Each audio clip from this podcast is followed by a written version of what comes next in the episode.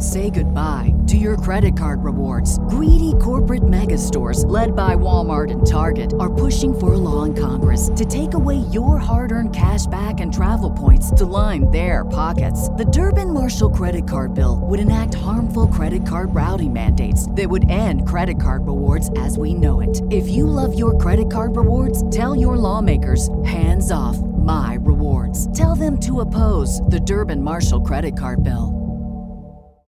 When you need mealtime inspiration, it's worth shopping Kroger, where you'll find over 30,000 mouthwatering choices that excite your inner foodie. And no matter what tasty choice you make, you'll enjoy our everyday low prices, plus extra ways to save, like digital coupons worth over $600 each week. You can also save up to $1 off per gallon at the pump with fuel points. More savings and more inspiring flavors make shopping Kroger worth it every time. Kroger, fresh for everyone. Fuel restrictions apply.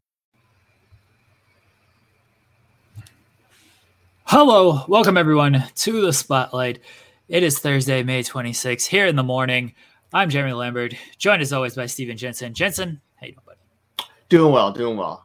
Happy to be starting the day with this show, and uh, we got a lot of good stuff to talk about. A lot of, a lot of good stuff happened this past week in wrestling, and thank you everyone for joining us. And we got a lot of good response from last week for the early show, so I'm uh, I'm, I'm happy with the new time slot. A little programming note right off the top next Thursday will be live a little earlier. It'll be 8:30 a.m. Every now and then for my shoot job, um, I'm gonna have to work a little bit early, but that way you're gonna get the show at 9:30 a.m. every Thursday. Every now and then it'll be at, at 8:30 a.m. So that's the biggest difference you'll ever see. So it's not gonna be like all over the place like it was for the last month or so.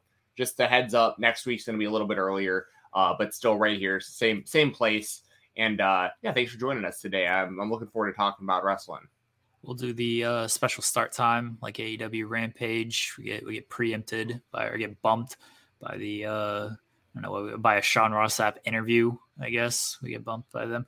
My God, it, clean shaven Connor Casey is in the chat. This profile picture always just look at this. He has such a great beard, and then we get Connor Casey from like 15 years ago, looking That's fresh funny. out of high school.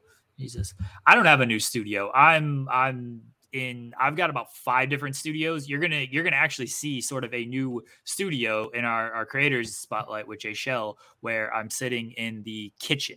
Right now I'm in the living room. I also have the the bedroom, and then I have an office that I don't go to anymore. And I'm working on getting an office in the basement. Guys, it's been a crazy, crazy week for me. I don't want to get into personal details, but it, it's not been the, the best week of my life. I will say that there's there's just been a lot going on here, and I've slept about four hours, and I've got it's just a lot. All right, it's a lot. It does drive me insane, Connor. It does. Guys, leave a super chat, leave a humper chat. Uh, we appreciate all the support. As I mentioned, we have Jay Shell Nicole in the creator spotlight a little bit later on, and there is plenty to talk about. And we're going to start with I could do one, I could do a, a show in the kitchen. I actually have like because I, I'm I'm living with the fiance now. There's actually like spices and stuff. Because before when I made I made uh, deep fried Oreos on like a, a Twitch stream, uh, not deep fried, air fried Oreos on a Mm. Twitch stream, and I had like none of the tools required to like actually do this. Um, now that I'm actually living with the fiance, uh, we we have a lot of the baking tools and everything that is required to do this. Maybe I'll do another cooking stream at some point. Who knows? All right, let's get into the wrestling here. Steven Jensen, AEW Double or Nothing on Sunday headlined by CM Punk, headlined by I guess Game Seven of the the Heat and the Celtics, since they're going to wait to start the main event until after that. But it is headlined by CM Punk against Hangman Page for the AEW World Championship. This is your spotlight, Steven Jensen. So I will toss it over to you. Who do you think is going to win this match? And what did you think of that segment last night? So I really like the build. Um, I I like the dynamic of basically Punk saying this is just business for him and like he's back in wrestling and just trying to win the world title because like why wouldn't he want to win the world title? Because that's like the main goal when you I mean in in kayfabe uh, when you are a wrestler is like to make money and to win championships. And uh Hangman is taking a lot more personally because he's like he feels like he's a which is true he is a day one AEW guy. Um he had that long build to win the championship. And he's I mean he's been I think his title reign has been great. Like I, I know there's been some like mixed feelings on it. I think it's been fantastic. Like every match I think has been a banger, and he's been a great champion. And I think the the major goal of of putting this title on Hangman Page was to get the perception of the fan base to be that Hangman Page is on the same level as guys like Kenny Omega and Bryan Danielson and like the the tippy top tier uh, talents in AEW. And I think they've accomplished that. And that's also why I think that now is the perfect time to put the belt on CM Punk because I, because I think the the mission has been accomplished with, with, what they needed to do for Hangman, and they've just got such a unique opportunity here with CM Punk with just the the hot streak he's been on since coming into the company, and just the incredible matches and storylines with guys like Darby Allin and, and Eddie Kingston and MJF, and I mean it's just been it's just been like a tier type stuff that CM Punk's done, just just feud after feud after feud, and he's still a, a very very very you know, famous person. I mean, like in the and especially in comparison to a lot of the people on the AEW roster, CM Punk is just super super well known like worldwide and stuff. I think it just makes a lot of sense to put the the title on him right now. So I like I like the uh the dynamic here because I also think that I thought that heading into this, Hangman was probably going to get booed over CM Punk. Like if fans were going to choose a side, I thought they were going to choose Punk side and it seems to be a, a bit more kind of in the middle than I expected. Which I, I I'm I'm just really interested to see how the fans respond during the match and who winds up winning. But I think the build's been been pretty good, and and also they they had like a, a week or so where like when Hangman was was dealing with COVID, like that they couldn't do a couple yeah. things probably. So I think given the circumstances, the the I like the build, I like the dynamic, and um, I'm really excited for the matchup. What about you? I'm excited for the match. I think it'll be a, a, very good match. Hangman really hasn't missed a, as champion, and I'm not sure Punk has really missed since returning either. So I'm sure the match will be great. I don't really have too much doubt about that. The promo segment last night, I like the contrasting dynamic of Punk just being like, I'm just, it's just business. Like I'm here just to win the title. And Hangman, you know, making it personal, taking it personal, because there's always been the underlying thing with CM Punk Eddie Kingston mentioned it. MJF mentioned it. It's like you are not portraying your real self. Like this whole happy-go-lucky punk and and Hangman kind of mentioned something last night where he's like, you know, you say you'll talk, you'll you'll stand up for the workers, but then you don't do that. Like there's always been the underlying theme of Punk is not portraying his actual self. And Eddie Kingston brought it out of him a little bit when, when he was talking. MJF didn't bring it out of Punk because MJF was the heel in that scenario, so he had to be the actual dick. Um, and then, uh, but in Hangman, he he's trying to bring it out of Punk, but he's not. But that's been the theme with Punk, right?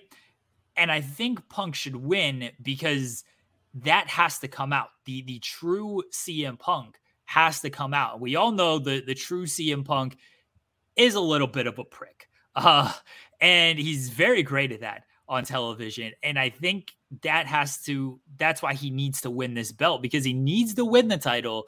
And then he needs to go sort of into what Hangman said, where he said, like, I'm not just fighting for myself, like, I'm fighting for AEW. I'm defending AEW from you.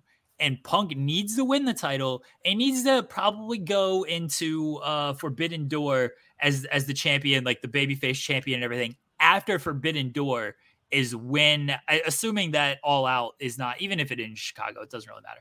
Um, but after Forbidden Door, I'd make that switch of going from happy go lucky CM Punk to like, yeah, I'm here. I came in, I beat all your top guys, I won the title. Like, this is my promotion now, kind of CM Punk, and make him just full on prick CM Punk. That's how that's how I would do it.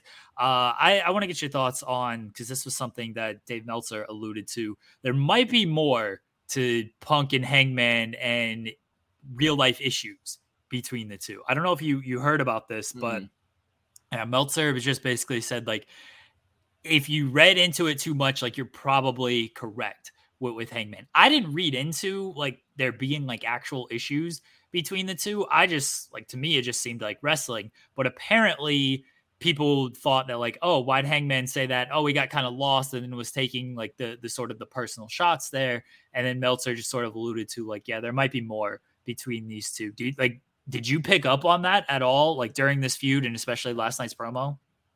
I I guess kind of because I think you know I think what AEW does really well is they kind there's kind of like that gray area sometimes where like they and this this is throughout all of pro wrestling, but I think AEW just kind of uses it maybe a bit more. And I, I think like NXT, uh, like uh, black and black and gold version did did this quite a bit too and stuff. Where like they know they know how invested the fan base is. So like if there is something for the fan base to kind of sink their teeth into when it comes to behind the scenes, or even just the two of us knowing kind of like how Punk has rubbed people the wrong way throughout his career and stuff like that, and and maybe hey, and I think there might be real truth to like Hangman being like, you know, I declared I wanted to be AEW World Champion the first time we ever had one of these.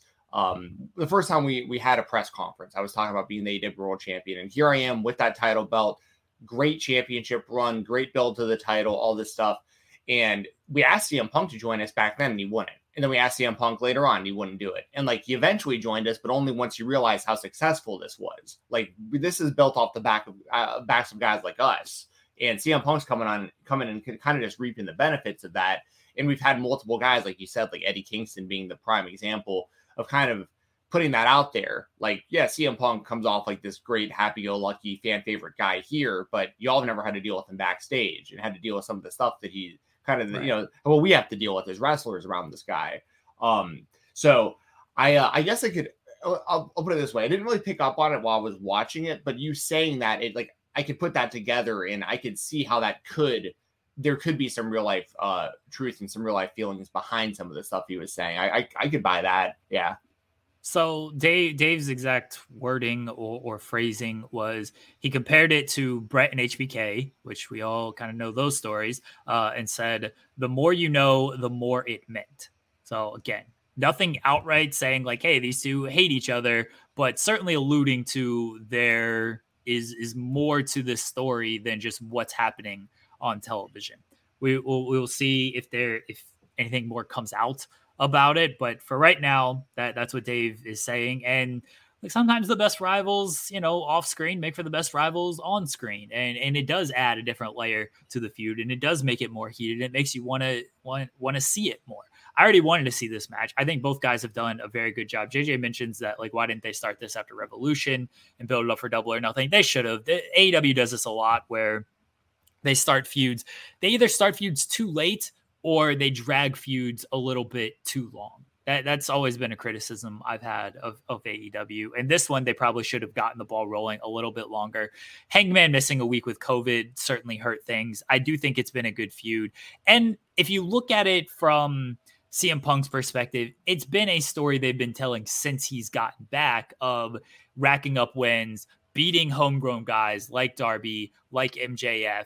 Eddie Kingston, not really a homegrown guy, certainly given his run on the the independence and all the years he's put into the business, but he is he's become a face of AEW since the pandemic, and he's become one of the top guys in AEW since he signed. So if you want to kind of like include Kingston as like, hey, Kingston's AEW like ride or die, like he certainly is. Um, so like th- these are the guys that that CM Punk is beaten, and now he's going on to to face the world champion. Uh, so like they've been telling that story with CM Punk from the very beginning. So if you want to make it a long term story in that aspect, I can certainly see how you could do it. Uh, I'm going with Punk. I'm going. I'm going with Punk to win. I think. I think from a story perspective, it makes more sense. I think there's more to do with Punk as champion. Uh, it's not. It's not that Hangman Page's run has felt like cold or anything. All of his matches have been very good. The Danielson feud was great. The Adam Cole feud, I'll, I'll, talk a little bit more about Adam Cole when we talk about the Owen tournament. The Adam Cole feud felt a little forced, and I wasn't the biggest fan of that, even though the matches were great.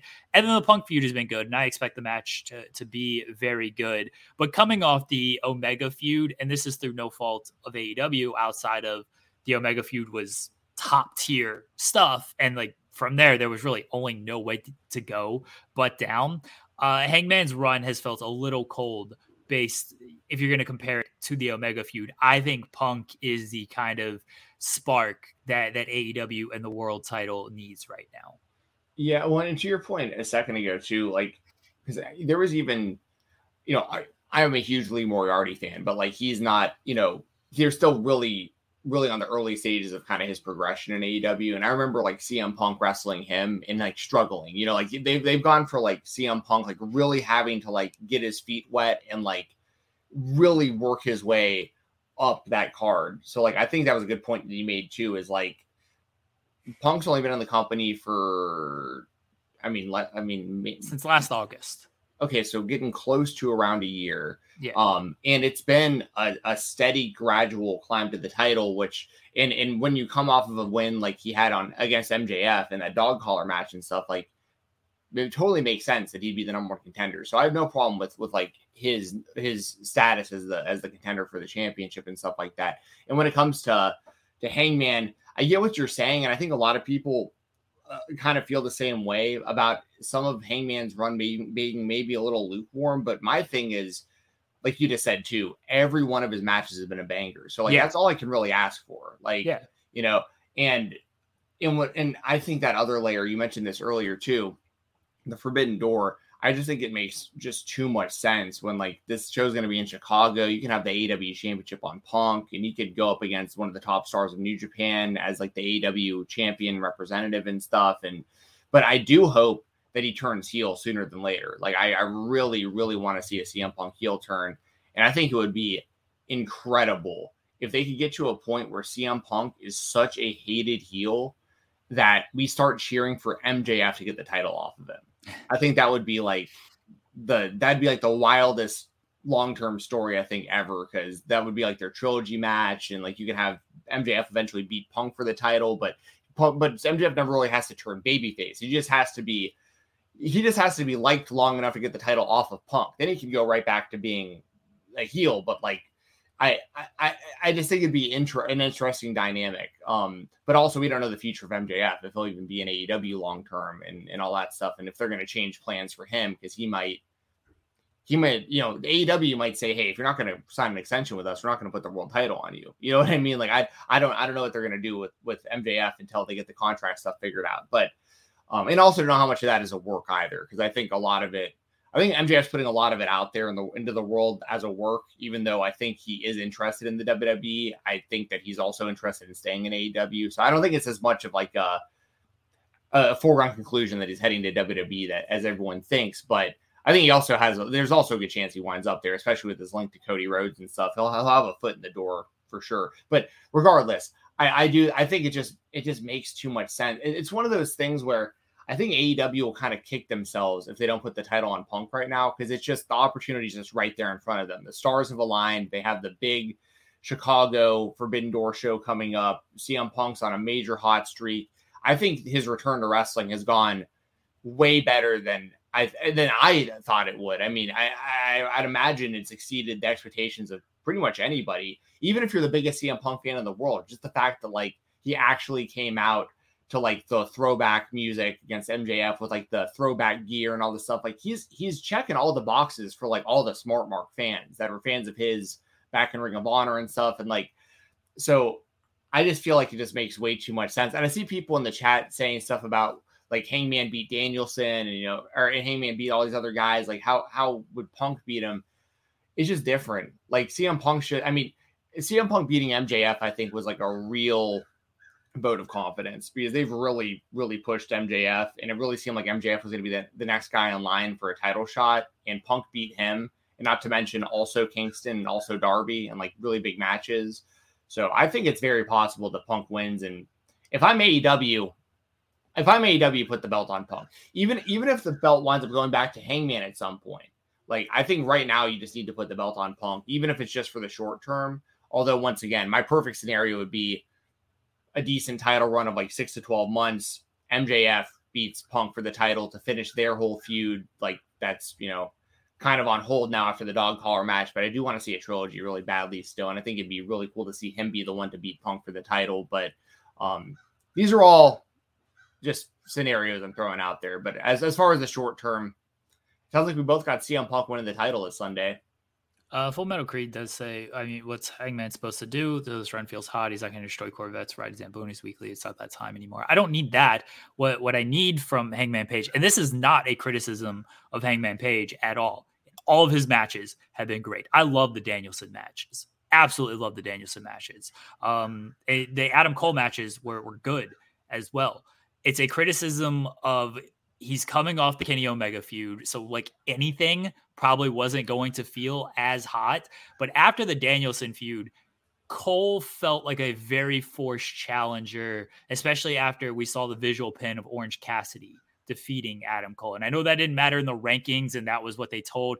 I, I thought they could have told the Cole story better with everything. I, I, didn't like that Cole got beat by Orange Cassidy in a lights out match and then went immediately into a feud with the world champion because that loss didn't count. I didn't like that at all. then he beat Cole, and then they still did a, a Texas Death rematch. Lance Archer got a title shot when Lance Archer hadn't beaten anybody. Like I didn't I didn't fully like that either. The CM Punk thing, I thought they could have transitioned to that a little bit quicker. Like JJ said, like after Revolution, I thought they could have gotten into that feud a little bit quicker and just told a better story there. What could they have done to to make it feel hot? Give me a more credible challenger than, than Adam Cole coming out of it, or make Adam Cole a, more credible challenger. Uh, by not having him take that visual loss against Orange Cassidy, get into the CM Punk feud a little bit quicker. Like those were two things. Kind of follow up on the Young Bucks stuff a little bit. I thought that was sort of a, a, missed opportunity. And this is where the Adam Cole feud just didn't feel as hot to me as it could have because the Bucks were right there and they didn't play enough into that feud as they should have, especially when they gave the little nod to uh to Hangman at, at full gear and the Omega stuff. I thought that feud just could have been better then the story was there for them. I didn't think that feud was as good as it could have been. Yeah, I, I and honestly, and this this is not AEW's fault. This part of this, I think that a lot of things would have went differently if Omega was back sooner. I think that they really didn't think he was going to be out as long as he is, and I think a lot of these stories have kind of suffered a little bit because of it. Because you would have had the whole Omega and and uh, Adam Cole dynamic, the whole Adam Cole and the Young Bucks and, and Hangman and the Young Bucks and Omega and the Young Bucks, like, and where, where do the Young Bucks side? Like, where there? I mean, I think there's a lot. I, I think that they will come back to the Hangman, uh, Omega and Young Bucks stuff at some point, though. When when when Omega's back, he's gonna have to he's gonna have to confront the Young Bucks and be like, "Hey, I've had a lot of time off, and I watched that title match, and like y'all wanted Hangman to beat me. You know, like what's yeah. up with that? You know, like I like I think that that's that's going to happen. It just hasn't yet because Omega's been off TV for as long as he has. Um, Orange Cassidy, uh, pile driver was asking where like where he's been. Um, wait, I'm sorry, I think I thought it was him. Oh no, sorry. August third asked where Orange Cassidy has been.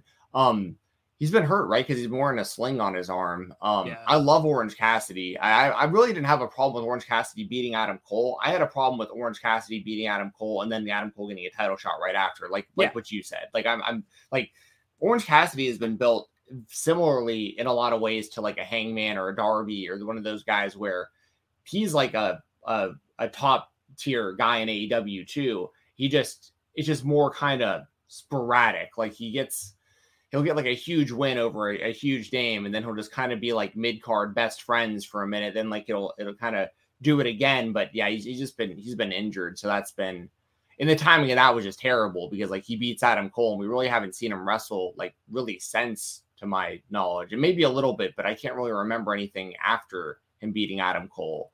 And then Adam Cole's lost two title shots since then. Um, which we'll talk about here. I, I don't know if you want to transition right into the Owen tournaments, but yeah, Adam Cole is yeah, let's get into yeah. the Owen tournament. The, this is my spotlight is looking at the, the finals of the Owen tournament. So we have Adam Cole against Samoa Joe, and we have Britt Baker against the winner of Ruby Soho and Kris Statlander. Uh, I the, this show has not been aired; it has not been taped. I'm pretty confident saying Ruby Soho is going to beat Kris Statlander to set up Britt and Soho. Um, are you seeing what I feel like I'm seeing, and that's we're gonna have a Britt and Adam Cole Owen winner and just I don't think they're gonna go like obnoxious couple like Sammy and Ty. They already have that with Sammy and Ty. And Britt in an interview said like we don't need to like be together like that. Like everyone knows like we're together. We can do our own thing. We don't need to be paired together on television.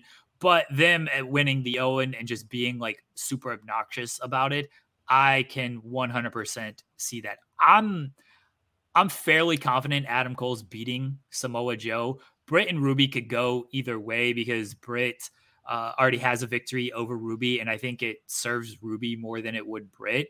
But what what are you thinking here for for the finals and who wins? Yeah, I'm I'm with you. Um, and by the way, people mentioning Orange Cassidy got hurt in that the casino ladder match. That's right. Um, which was that was crazy. That was the match where he like climbed, like did like the the like somersault up the ladder and stuff. Yeah. Like to grab. Yeah, that was that was awesome. I, I I forgot about that. That was awesome.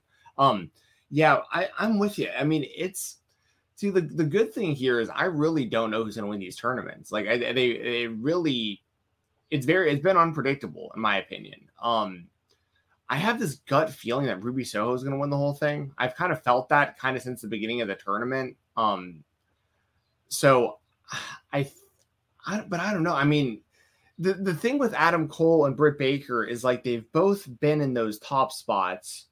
Britt's been the the champion, obviously. She was a long term champ. Um, Adam Cole has had two title shots really recently. So it's like in on one hand, Adam Cole winning the Owen keeps him in that spot without having to like be a champion. It, but it keeps him like way, way up there on the card, which I think is smart because I think Adam Cole is he's a star. Like I think he should be featured as a main event level guy consistently. But at the same time, it's like he was just he just had two title shots. Like, is this going to lead to another title shot? Now, if it's CM Punk is the champion against Adam Cole, that's something different. But I also don't think that Adam Cole would beat CM Punk. Like is Adam. I don't want Adam Cole to become the guy who just like loses every title opportunity, just keeps getting more title shots, but like doesn't win. Like eventually he's got to win one of these to keep like his perception where it needs to be. Um, so it's tough. It's it's an interesting, uh, interesting uh, tournament and like interesting participants here at the end because on like the women's side, like I said, I think that Ruby makes a lot of sense personally, I'd like to see Kris Statlander win the entire thing because I think it would do a, a, lot of good for her career. And I'm a big fan of hers, and I think there's a lot of untapped potential with Statlander. I just don't think that the, the time is is now for her just yet. And they're changing her gimmick and stuff. Like I know there's big plans for her. I just don't see her winning this whole tournament, unfortunately. Um, but I but I mean that's the thing too. You have a lot of opportunity there with with Britt and Adam Cole both winning, and then you also have Samoa Joe who I think they're wanting to keep really strong throughout all of this, but he also has the kind of lingering story with Satnam Singh and Sonjay Dutt and all that stuff, and Jay Lethal like on the side too. And you know, is is this where you know those guys help you know screw over Samoa Joe basically, and Adam Cole wins or something? I mean, do you do you overlap these stories? Because yeah, so I there there's a, there's a lot of questions, but that's the thing is like that's what makes it exciting and fun as a fan for me is like I really don't know. Like and, and all these are good options. Like I, I think Ruby's super talented. I think Britt's one of the, the most over women that they've got. And I think that Samoa Joe's one of the best in the world. Adam Cole's one of the best in the world. Like these are all these are all uh, very viable options to win these tournaments. Um, but as far as like actual predictions, like I really want to pick Samoa Joe. Um, but I'm also afraid of Adam Cole's perception if like he can't ever win the big one in AEW. Like it's it's I don't know. And then and then like I, I said, I, think, I, have a I have a gut feeling about Ruby Soho, but it would make sense for Britt too because like you got to keep her in that same kind of spot also. It's, yeah, what were we gonna say? Oh, I'm fairly confident in Adam Cole. I think there could be a story there if like Cole can't win this, and then once Omega comes back, he's like, "You were supposed to take my place. What happened? You didn't win the world title. You didn't win the Owen like, what did you actually accomplish? Like, you brought your friends in here. Cool. You guys still, they didn't win anything. Like, they couldn't win the tag team titles. I think there could be a story there, but then that kind of baby faces Adam Cole. And I think Omega is going to be more of the baby face when he returns. I think he's going to get a big reaction when he returns. So I don't know if if that's the story they want to tell, but I do think there is a story there uh, if they want to tell that. I think Adam Cole wins it because he can't just be a obnoxious heel with the with the title because um, apparently they're getting belts. What that belt means, I think it's going to be sort of like Dynamite Diamond Ringish, where he gets it, he'll he'll like have it, but there's going to be no defenses of it or anything. It'll just be bring it back around next year for the tournament.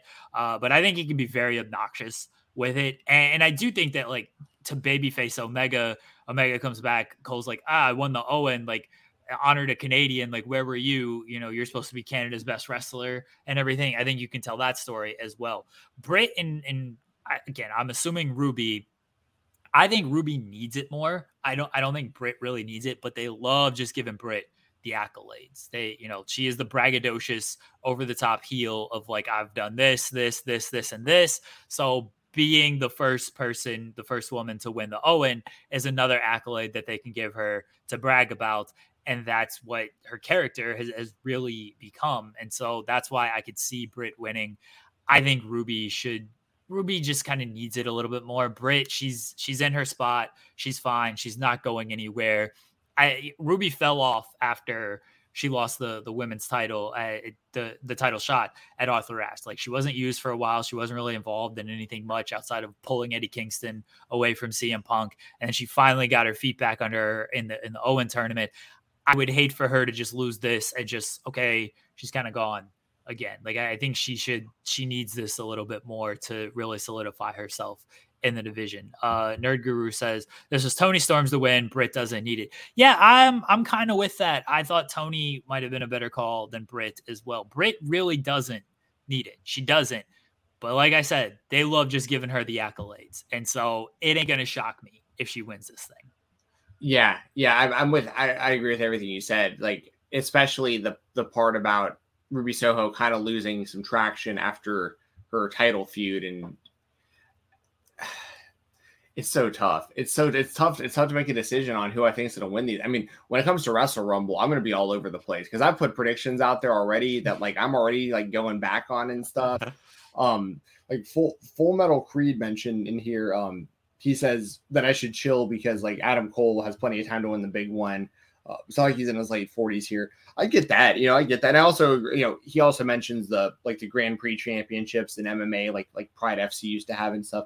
Yeah, I, you know, I, those those are fair points. Um, Full Metal Creed. I my my thing is really more.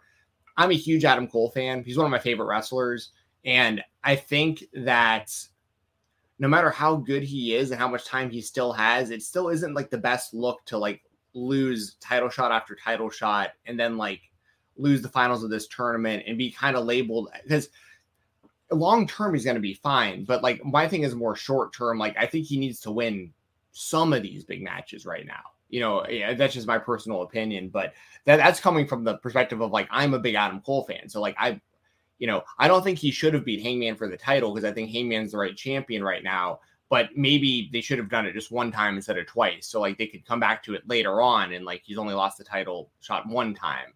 I don't. I just don't like the, love the idea of like losing title shot one, losing title shot two, losing the finals of the Owen, so on and so forth. And it's like, I just think they should be establishing him winning some of these matches as well. Um, I, I think if you try to like look too long term, like I understand Adam Cole is like just entering his prime, and you it, it, it would be very smart to say like, hey, Adam Cole can win the title down the line, it'll be fine. You never know what's going to change in the wrestling business. All right. It's very possible that Adam Cole gets pushed down the card because here comes Roman Reigns or something. I don't think Roman Reigns is actually leaving, but you know, like nobody thought Cody was leaving. You just yeah. never know what is going to change. So sometimes you just got to capitalize on this stuff when you can, and you can come back to it with Adam Cole.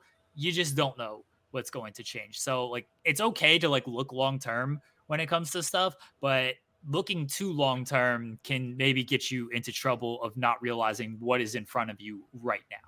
Yes, I think that's a really good point. And I also think that, like, I, I really hope that the finals of this tournament, of both these tournaments, doesn't wind up being like screw job finishes either. But like, I could see it. Like, like Jamie Hayter could very well turn on Britt Baker and cost her the match because that's going to happen eventually. Like, that feud's going to happen. It's just a matter of when this Samoa Joe, Satnam Singh, Sanjay Dutt, Jay Lethal stuff. Like that's looming in the background too.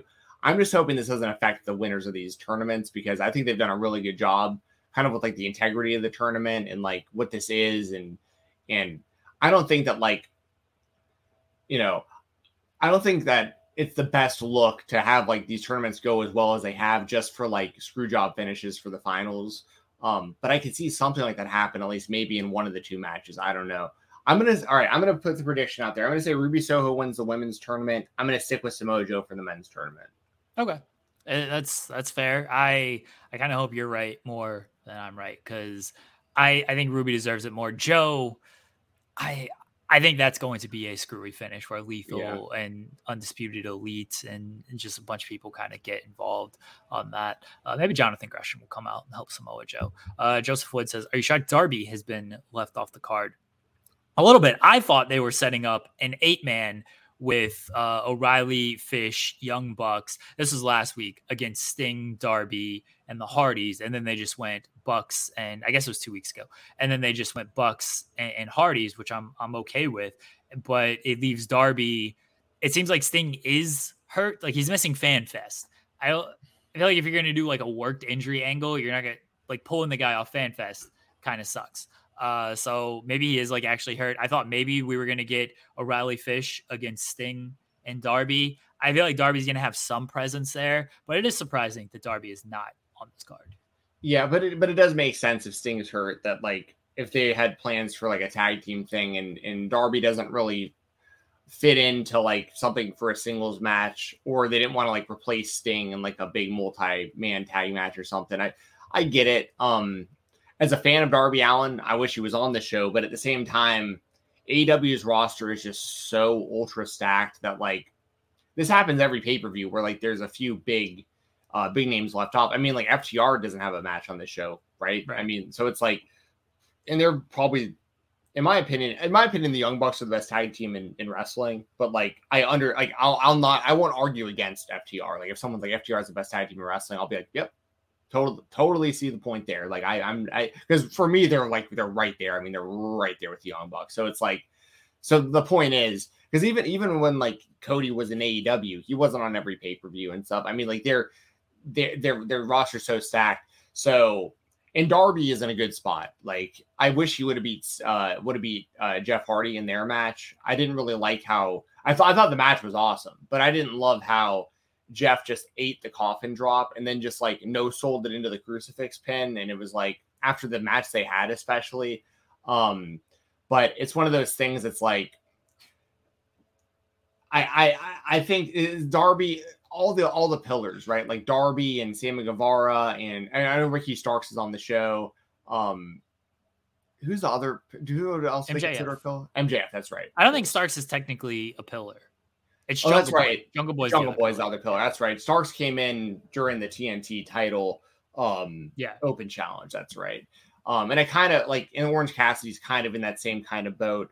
Um, you know, the the point is all the all the kind of younger quote unquote homegrown talents that AEW has, a lot of them aren't on the show, but like the show's still super stacked. So um, I don't think the show's like I don't think the show's gonna be worse because Darby isn't on it, but like Darby is one of their top guys regardless. And uh, you know, but I, th- I think that I think that once again, I think the point is, I think it was going to be a big multi-man match, like you said. That's what it looked like they were they were setting up for.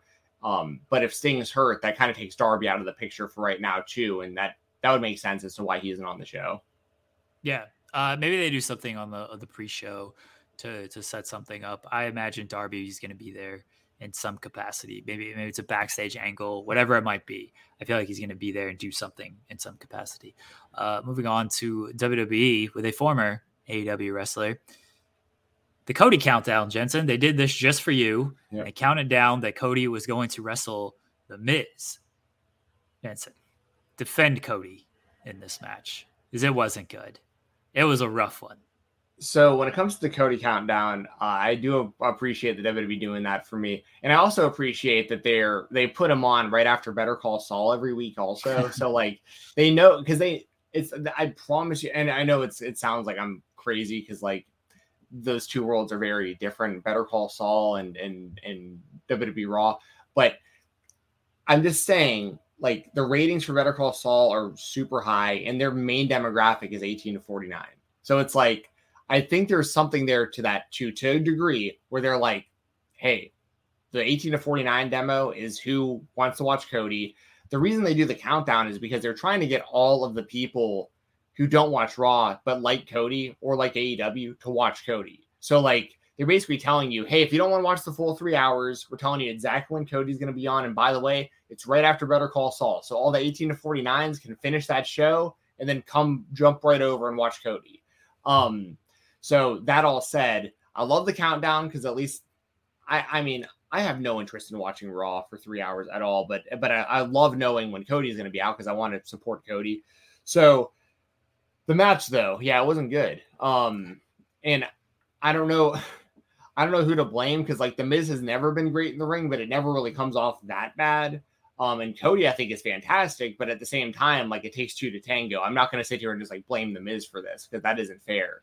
Um, I think I I'm just hoping that Vince doesn't sour on Cody because of something like this, where he looks at that and he's like, "Oh yeah, never mind. This guy can't be the one to beat Roman." After something like that, I just really hope that that he doesn't get a bad taste in his mouth over that. But I can't imagine that he was like happy about the match because it just it just it was clunky and it just didn't it just didn't work. I mean, it was. I saw clips on Twitter too that people put together of just just the botches and all like the awkwardness and it was just like for for two guys, especially to their level of, of I mean, both these guys being real veterans. I mean, people can say what they want, but the Miz is a bona fide first ballot WWE Hall of Famer. Like as far as I'm concerned, like the second he retires, he should go into the Hall of Fame. I, I think he, you know, he's he's he's been way better than I think people understand for that company, especially given where he came from. And Cody, I consider to be one of the best in the world. So like for this for this to happen, it was unfortunate because I do like the Miz and I do like Cody, and I can't really put the blame on one or the other. I think it's both of their both of their doings here. It just wasn't. It just didn't work. It wasn't good, and they might have been a little overconfident too because they're going into it thinking like how much we really need to prepare for this, right? I mean, it's we've both been doing this for 20 years. They should have used their eight hours to to go through the match. Right, right, exactly. Practice it. They apparently maybe they had longer than eight hours, but they should have they should have done more with their time to to practice that match. Yeah, yeah, they should they should have done something. I mean, see, that's the thing. You would think that the two of them would just they just hit a home run because it's two veterans who have known each other forever and know each other's stuff, and you know, I just for whatever reason it just wasn't good. And like I said, my my only fear coming out of that has been seeing that and just like souring on Cody because of it because they're they're clearly behind the Miz always. I mean, given the position he's been in the company for so long, they like what the Miz is all about. Um, and they're heavily pushing Cody and, and they're they're they're letting Cody get away with a lot of stuff that no one else does. I mean, he's still he's still basically promoting AEW on his social media and stuff when like merchandise drops and like action figures and all this stuff. I mean, like he's getting away with stuff that no one else really there's there's wrestlers in WWE afraid to mention other wrestlers on in tweets and Cody's like retweeting his AEW action figures. You know what I mean? Like there's there's so I well, yeah, well, and obviously I have no problem with it, but it's one of those things where like I could see Vince being like, we're giving this guy so much leeway, more than we've ever given anyone, and like but he can't be putting on performances like this. And especially if we're gonna have him beat Roman, like this can't be like so yeah, it was disappointing. I don't know why it was so bad. Um, I'm a fan of both guys, and for whatever reason, it just didn't click. I think Cody's come back and he's wrestled mainly Rollins. He's had a couple of other television matches, uh, like against Theory, but he's wrestled mainly Rollins. And Rollins, while he does the WWE style, he can go. He's a very diverse performer. Yeah. Right. Cody, he's been out of the WWE bubble. He's been doing his own style for a while. Miz is very much hundred percent. This is the kind of wrestler we want in the WWE style. I just think they were on two separate pages. Uh, it, like they weren't even like watching difficult stuff for the most part. Like it was just stuff they just they just looked like they were on different pages and going at different paces. I think Cody was trying to work at a faster pace than Miz was going to work at, and it just became off. Your point about you know Vince souring is good because you would think he wouldn't, given that all you know they've put behind Cody and everything.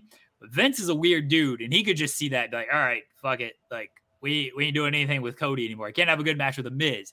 Everyone has a good match with the Miz. Like the Miz is like the safest worker out there. It's like he's the guaranteed just like thumbs up match. The Miz. You ain't gonna get like this classic with the Miz or anything, but for the most part, you're also not gonna get like this horrible match. This match wasn't horrible by any stretch of the imagination, but it was not your usual Miz is out there acceptable television wrestling match with the Miz. And like Vince could see that and just be like, We ain't doing nothing with Cody after this. I don't think that's gonna happen. But what do I know about Vince McMahon? This man is 776 and, and is probably working out and has been working out for the past five hours. He's, he's a lunatic. So I don't know anything about the mindset of Vince McMahon. I think Cody will be fine. It was just wasn't a great match. It was it was Cody's first real miss since returning to WWE. Because I think his matches up to this point have been very good. His promos have been very good. This was a miss. It's gonna happen. Yeah, and, and my honestly, my fear comes more from like like remember at WrestleMania 33 when Kevin Owens and Chris Jericho had their match and like and McMahon just like didn't like it and like there's yeah, footage Chris of, Jericho and Kevin Owens tell this story every podcast. Yes, yeah, and well, and there's footage of you know of Owens going backstage after the match and uh you know they all you know walk past Vince and Vince is always like hugging them or like giving them a thumbs up or whatever and Vince was just like, no, no, that wasn't it. Like that. And and Owens is like, oh, and he's like, am I in trouble? Like, oh no, you know. And and that really hurt Kevin Owens' push. You know, he's re he's rebounded over time to a degree. I mean, he's really all over the place, going from main eventing WrestleMania against Steve Austin this year to like not having to be the one to try to cr- crack the case on yeah, but that shit is like great WWE nonsense. Yeah. This Ezekiel stuff. Sure, I'm, I'm not. I'm not saying it isn't. I'm just saying like Owens is all over the place. Like like they, they, they sometimes he's just like off TV for extended amounts of time and like um. But it was one of those things where like I I really liked the Owens and Jericho match at WrestleMania. Like I didn't see anything wrong with that match, and and Vince hated it, and it and it, it, it and it halted the progression at the time for Kevin Owens. So that's that's kind of where that's kind of where my fear comes from something like this with, with Cody. I'm not going to sit here and say it was like the worst match of all time or that was horrible. It just wasn't. They just didn't click. And it I was the it was worst obvious. Cody Rhodes match of the year. Yeah, yeah, I know. I I'd agree with that. yeah, I agree with that. So that's anyway, hot take, bold statement. But yeah, it's just unfortunate because once again, I like both guys a lot. So He's um, gonna he's gonna lose to Rollins at Hell in a Cell, and I'm gonna come on here the week after that and be like, see, if he would have had a better performance against the Miz, they would have put him over Rollins. But because he had that shit match with the Miz, Vince has lost confidence. Seth is getting the push now. I'm gonna push that narrative. I'm gonna Oof. control my narrative like WWE does with their statements.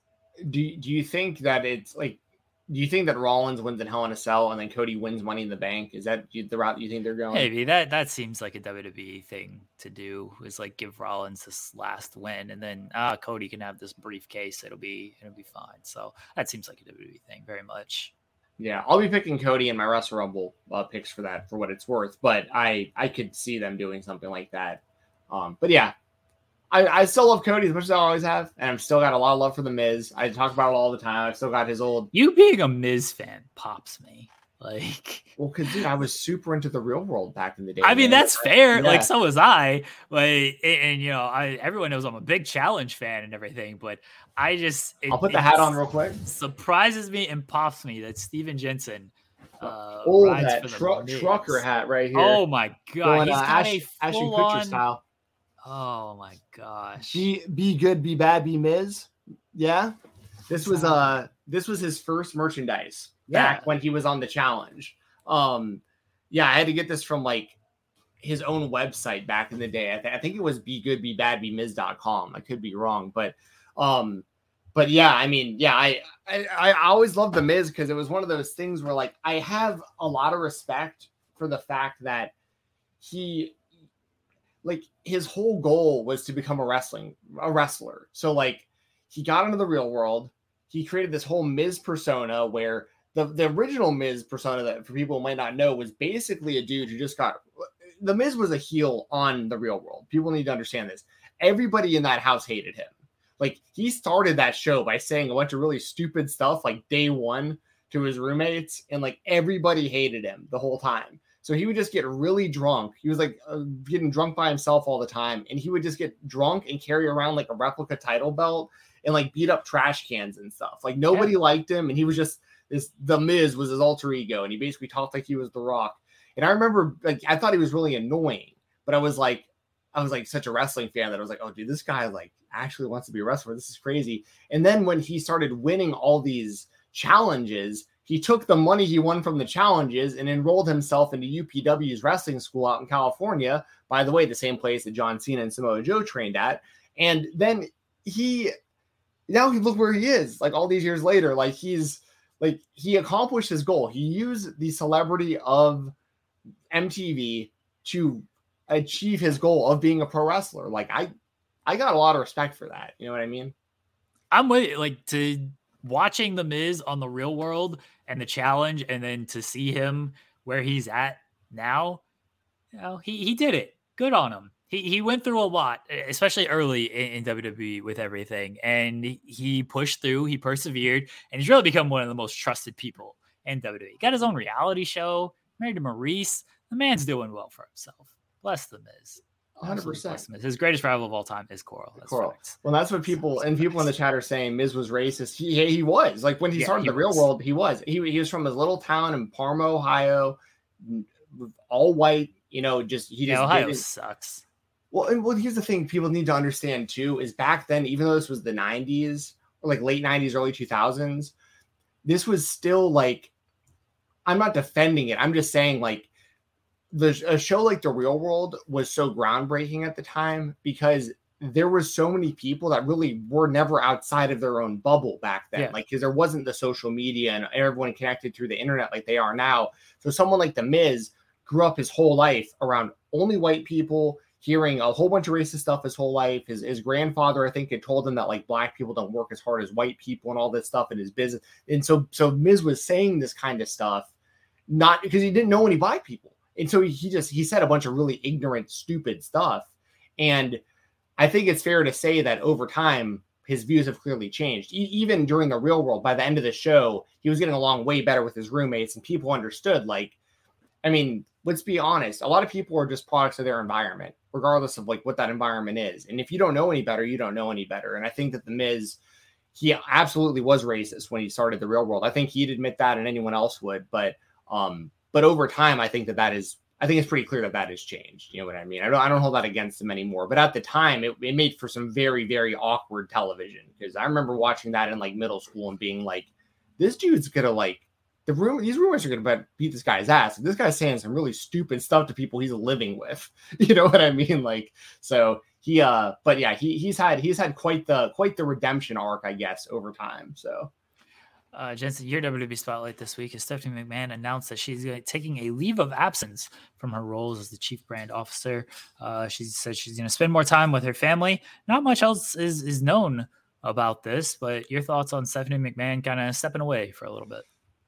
It's it's surprising and it isn't. It depends on you know it depends on how you look at it. Like I think that I th- I think that even back when the when um when McAfee did that interview with Vince, I think that was really telling when Vince was talking about the future of the WWE and making it pretty clear that that this could be with or without family, like that, you know.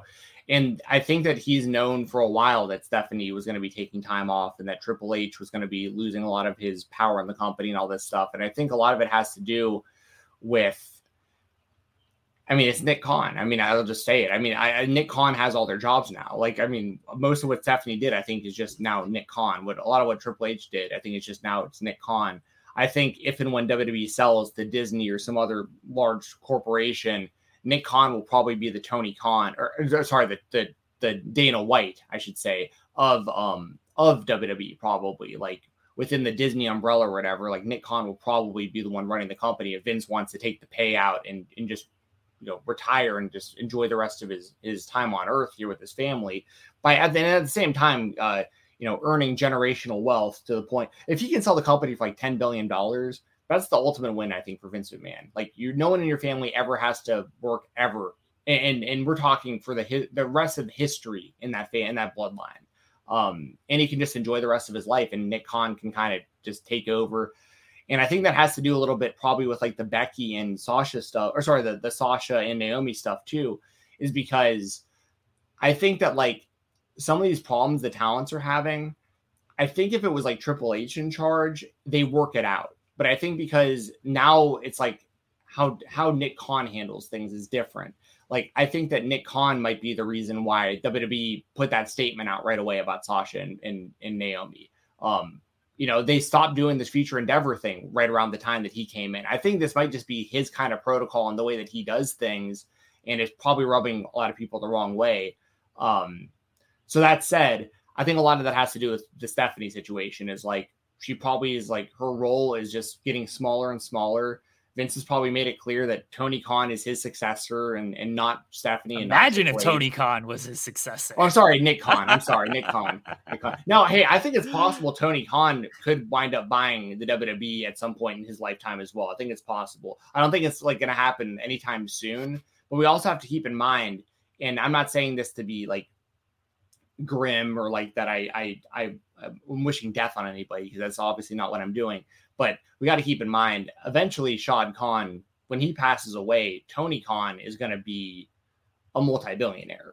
You know, so like he's going to have the money to to do whatever he wants with when he gets that inheritance from his dad. I mean, he's already and he's already a, a multi-millionaire and involved. I mean, because you can think about this: if Tony Khan, like if he got his dad's inheritance and then he also wound up selling his soccer team and got and sold whatever stake he has with the Jaguars and all that stuff, he could do whatever he wanted in the world of wrestling. Um, if he wanted to just focus on that. But that said, that's that's all just speculation type stuff. With with Stephanie, once again, it just isn't surprising because I think that Nick Khan just kind of has her job now. But at the same time, it is strange where like Stephanie's just such a big part of that company that it is a big deal for her to to be walking away. So it's it's it's interesting times for sure. I don't know how much Nick Khan his influence is over this decision. I'd imagine there's a little bit because things have certainly changed since Nick Khan has gotten there, and people that we thought were next in line, their uh, their roles being diminished since Nick Khan has gotten there. And it's clear Vince has a lot of trust in what Nick Khan is doing. Nick Khan is a businessman. That's what that man cares about. He cares about that bottom line. And that's how that's what Vince is caring about at this point. Um, you're trying to sell the company, so that's that's why you care about the bottom line so much. Yeah. Yeah. As far as as far as Stephanie goes, it was surprising to see her take a leave of absence. I hope everything is okay. I mean, Triple H went through a lot last year with his uh, with his surgery and all of his health issues. You know, they got kids and everything. Maybe it is a thing of she just wants to spend a little bit more time with her kids and, and with Triple H and, and whatnot. I don't know. Um, it seems like they are hiring, maybe not like her exact position, but certainly like her position adjacent uh, to to try to fill that role. I'm sure Nick Khan is taking on more responsibility, and there, like Stephanie has good relationships with a lot of these companies she helped build uh, relationships and partnerships with a lot of companies. She she goes on a lot of tours and, and, speaks about WWE. And you know, I've heard the, the, the "This Is Hope" chant story a million times on all of these uh, press tours and, and, and conferences that she does. So she she has probably a bigger role than people may imagine that, that Stephanie had because she's just not on television anymore. I don't know who does that now. Maybe it is Nick Khan. Maybe he is kind of like like you said, like Dana White, where he's just going to do a bunch of media and stuff. He's not as uh, as brash as Dana White with the comments he will say. He's much more even keel in how he's going to say things. I mean, the Ariel Helwani interview, he said some stuff. You can read into a lot of stuff, but he was not very in your face about everything he was going to say. He says it, he says it almost not really monotonic or, or robotic because there's certainly some emotion there, but he says it like, these are my beliefs. This is what's happening. You can either like it or you don't. Nick Khan just doesn't give a fuck. And that with Triple H and Stephanie, it seems like there is a little bit more care with performers and everything there. That that Nick Khan just he doesn't have these relationships with these people. At the end of the day, like Nick Khan or uh, Triple H and Stephanie, they've been there for years. They've helped build these relationships with with all a, a, lot of these talents. Like, you know, Triple H just talked about the the NXT kids and stuff. Stephanie, she created women's wrestling and everything. So she has great relationships with all these talents. Nick Khan comes in and he don't care. He doesn't have these relationships. He just sees names and numbers to this man. And that's all it matters. So we will see uh, what happens with with Stephanie and if she returns, when she returns, and what happens in the meantime while she is gone with Nick Khan and whoever kind of takes takes on that role. But I think a lot of her role was already being filled by Nick Khan in getting these partnerships with with different sponsors and and with different media outlets and, and everything like that. I think Nick Khan was already doing a good chunk of that legwork. And so Stephanie's role, much like Triple H's, had already diminished in that area. Uh, yeah, hundred percent. I, I I I couldn't agree more. And you know, I, I think it's worth noting, of course, that Stephanie said that she's still doing some duties with the company. Like she isn't like completely all the way out, but she's you know, and I've also heard stuff about like potential um family, uh maybe like a medical thing or something that she has like that's gonna take more of her time being at home. And I hope that her kids are okay and that like Triple H is okay and that she's okay and everything. Like I I obviously don't want anything bad to happen to anybody, and, and I, I hope that that isn't the case. Um, because if it is, that changes a lot. Like, I mean, if, if this is really more about like one of their kids is is is sick or something like that, I I, I don't want to even speculate about that kind of stuff or put any of that kind of stuff out in the world. But I'm just saying, like, I, I could be totally wrong about the Nick Khan stuff, and this could be as simple as like Stephanie just needs to be home for her family for like more important reasons right now. Which, if that's the case, I I hope that they get that um you know get that handled because I you know I don't want anything bad to happen to her or family obviously um and they've been through enough with like Triple H and you know this past year and stuff like that but um but I just have to believe this has a lot to do with Nick Khan because it just it seems very similar to the position Triple H is in in a lot of ways and I think that Stephanie and Triple H are both kind of getting phased out of the company and it's Nick Khan basically has took took her jobs you know what I mean so it's like it's just it just is what it is. Uh, blah, says, "Oh, cool. You're talking about Succession. Oh, just McMahon WWE drama. I've heard so many good things about Succession. I don't know if I'll ever get around to watching it, but at some point, maybe everyone should because it sounds like it's a it's a very great show.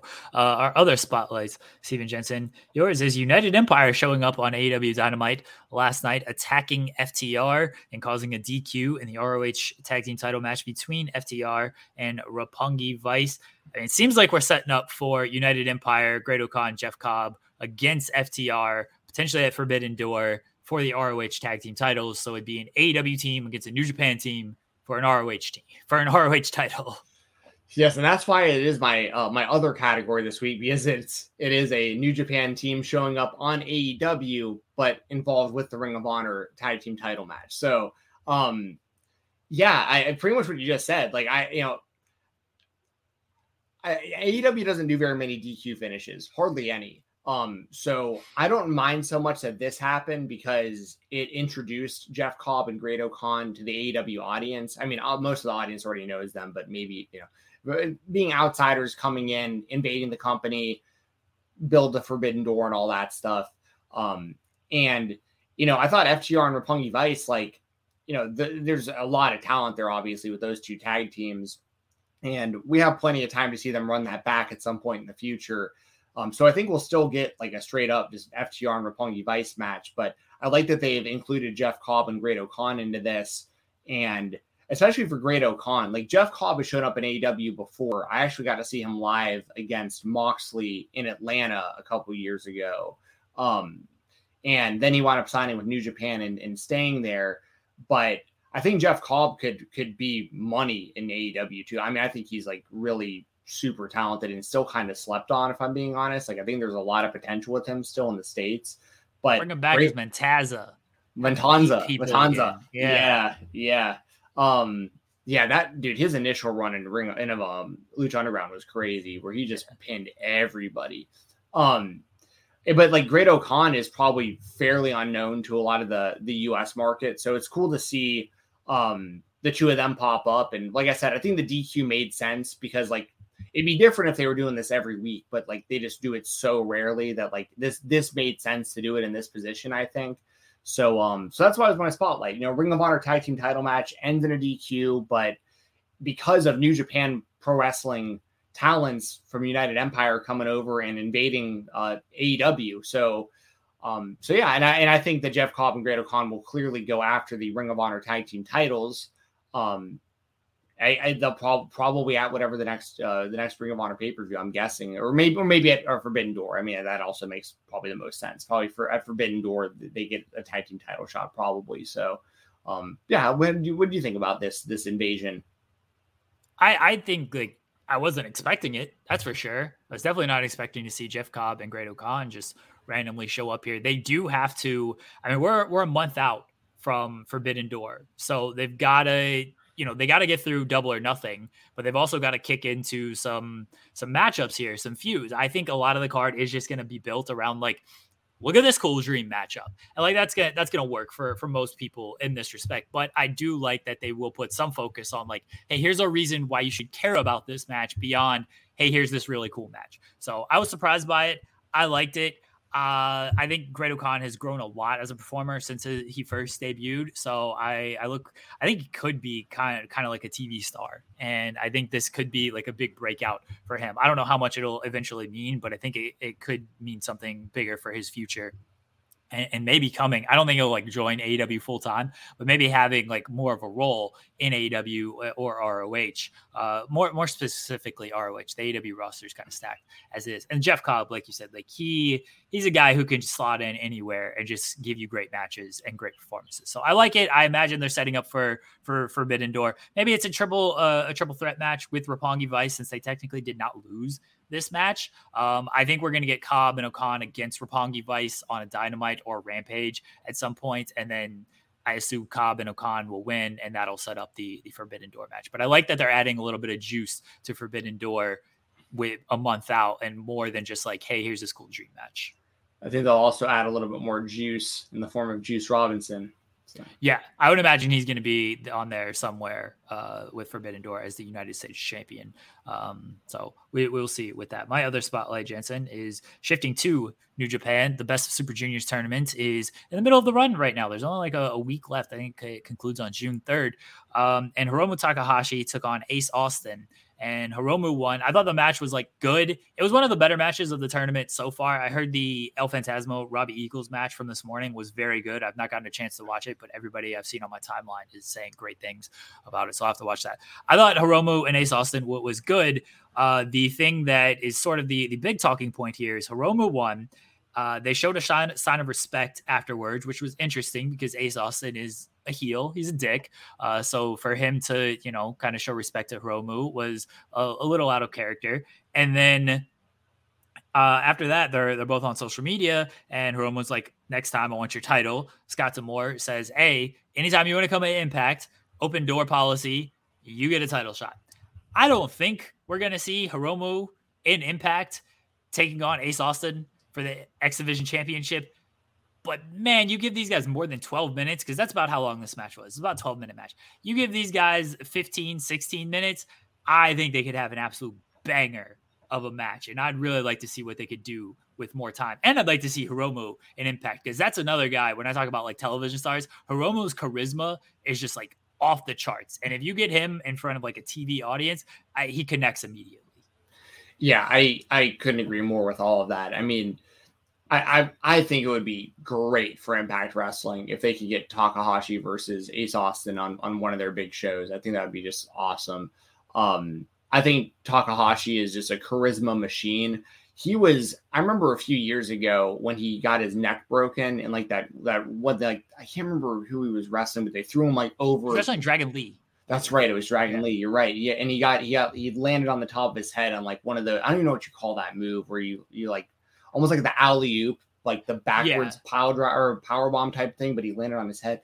That um before that, I thought Takahashi was like on just a massive hot streak. I mean, like he looked like he was going to be one of New Japan's like top guys. I know they're a little weary sometimes on the smaller guys, and they kind of pigeonhole them as like juniors and stuff. But like Takahashi seemed like he was kind of like breaking out of that, even though even all the way back then. And um, and I love seeing where he's at now. And, and I think that him and Ace Austin is a really great matchup and everything. Um, the Phoenix Plex, thank you, Full Metal Creed. Yeah, you got it. So, um, so, but like, and this is what I've been saying about Ace Austin for so long about Impact Wrestling and why I get so frustrated about why they don't do more with him and why he hasn't been their world champion and like being the X Division champion. That's all. That's all good and well, but this is the third time he's had that title belt.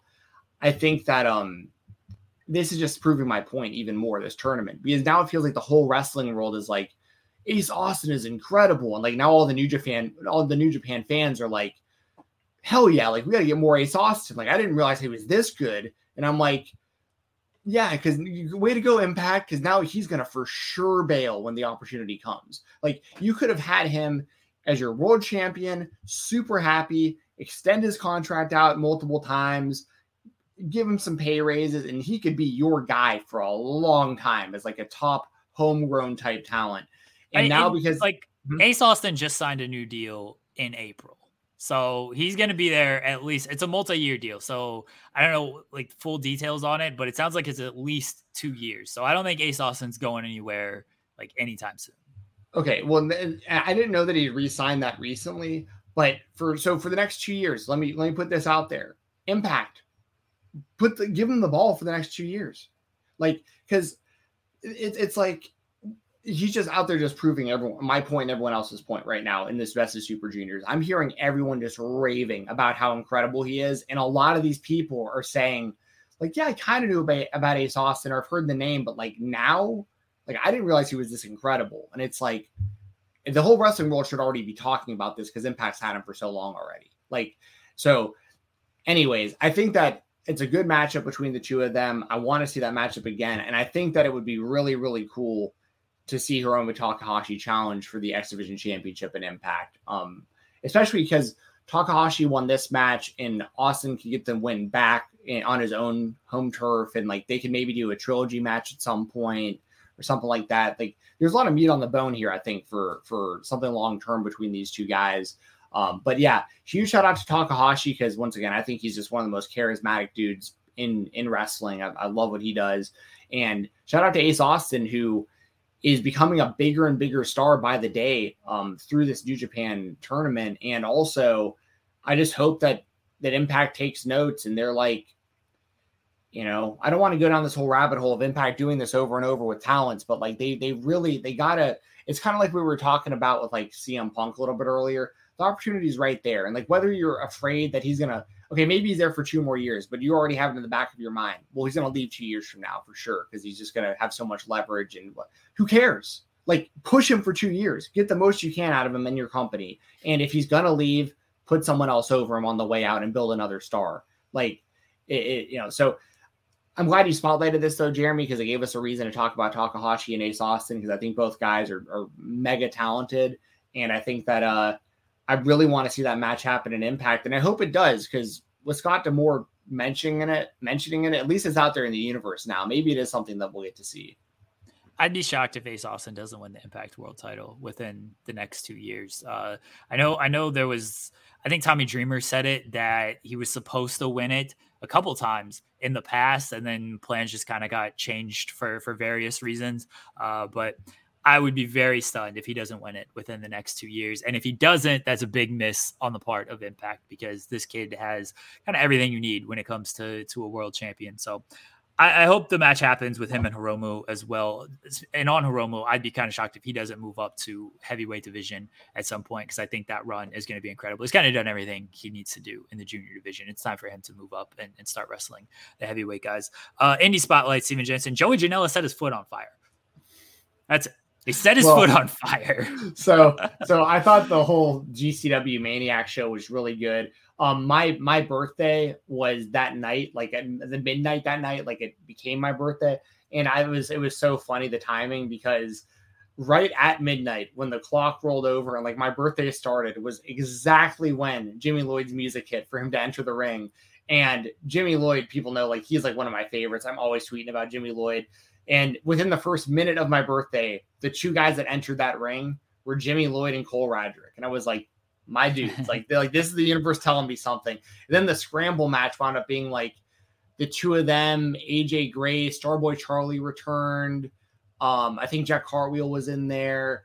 I can't remember who else was in that match, but it was basically like the happy birthday Steven Jensen scramble match. I was like, this is hilarious. Like, these are all my dudes. In the match going into that was Masha Slamovich versus Speedball Bailey. So I was like, this is this is like a show made for my birthday. This is great. Ninja Mac. Ninja Mac was also in this. Ninja Mac, of course. Yes. How could I forget Ninja Mac? Of course. My, my dude. Um, but um, but yes, so I uh so I wanted to give that a shout out real quick. But yes, the actual spotlight that I've chosen because it got a lot of um a lot of people were talking about it on social media when it happened. Uh, Joey Janela wrestled Drew Parker in a death match in the main event of the show and at one point Joey Janela soaked his his foot in lighter fluid and then lit his foot on fire, and he hit a really sweet super kick, a flaming super kick onto Drew Parker, which I figured probably should have been the end of the match. And Drew yeah. Parker, Drew Parker eventually won with a swanton off the top rope into a uh, a table or a, a door that was a or whatever. I guess it was a big piece of plywood with a barbed wire all over it. But yeah, Joey Janela hits a super kick with his foot on fire, but then he couldn't put the fire out, which was like it's like such a GCW thing to do, but like uh, like because they're they're outlaw and we don't have to go into the the the there's other GCW stuff going on that's ongoing right now that I don't want to talk about until there's more information out there about it. But like when when it when it comes to this show, it's such a GCW thing where it's like you didn't think it all the way through. Like you you you you lit your foot on fire, you did the move, but nobody was ready with like a fire extinguisher. Yeah, there was no fire extinguisher. They just had water bottles to like put.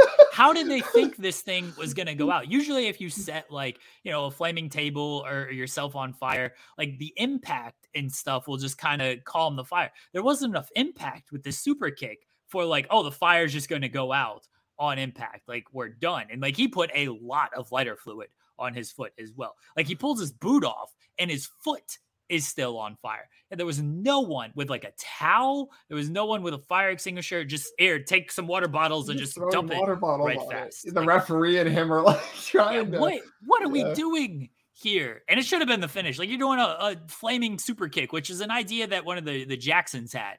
Uh, is they they said it after they did the thumbtack super kick at, at All Out last year. They did an interview and they're like, okay, well, what's like the next thing you want to do? And one of them said, like, oh, I want to do, I want to set a shoe on fire do a flaming super kick. And Janela's like, all right, well, months later, I'm just going to do this flaming super kick. But precautions were not taken for this flaming super kick. Yeah, not at all. Um, and here, here's thing. Shout out Joey Janela. Like, I like Joey. I, you know, I like that they they're outside of the box. And they do this kind of stuff.